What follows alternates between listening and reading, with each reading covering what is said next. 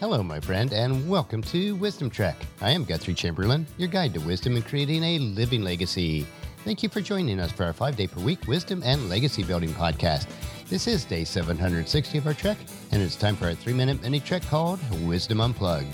This short nugget of wisdom includes an inspirational quote with a little bit of additional content for today's trek. Consider this your vitamin supplement of wisdom for today. So let's jump right in with today's nugget. And today's quote is from Agnes M. Pharo, and it is What is Christmas? It is the tenderness for the past, courage for the present, hope for the future. It is the fervent wish that every cup may overflow with blessings rich and eternal, and that every path may lead to peace. So, what is Christmas? Christmas is a special time of year throughout the world where many people will take the time to reflect on the blessings that overflow in their lives. We give gifts to each other in celebration of the gift that God gave to us. John chapter 1 verse 17 tells us, "For the law was given through Moses, but God's unfailing love and faithfulness came through Jesus Christ."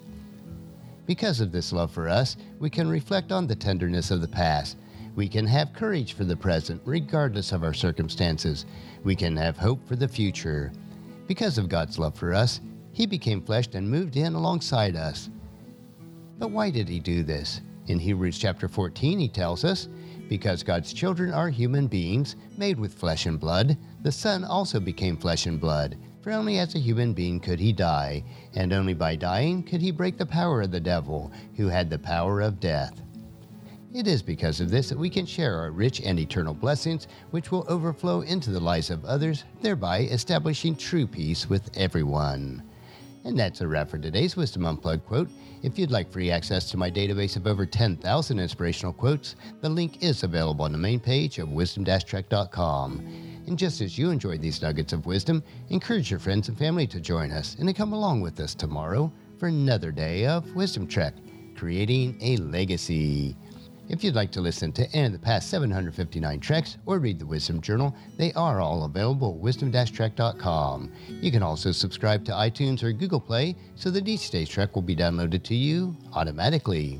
And thank you so much for allowing me to be your guide, your mentor, but most importantly, I am your friend as I serve you through the Wisdom Trek podcast and journal each day.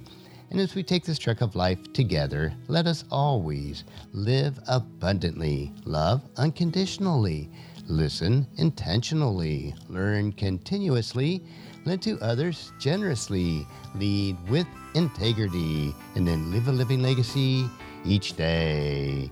I am Guthrie Chamberlain, reminding you to keep moving forward, enjoy your journey, and then create a great day every day.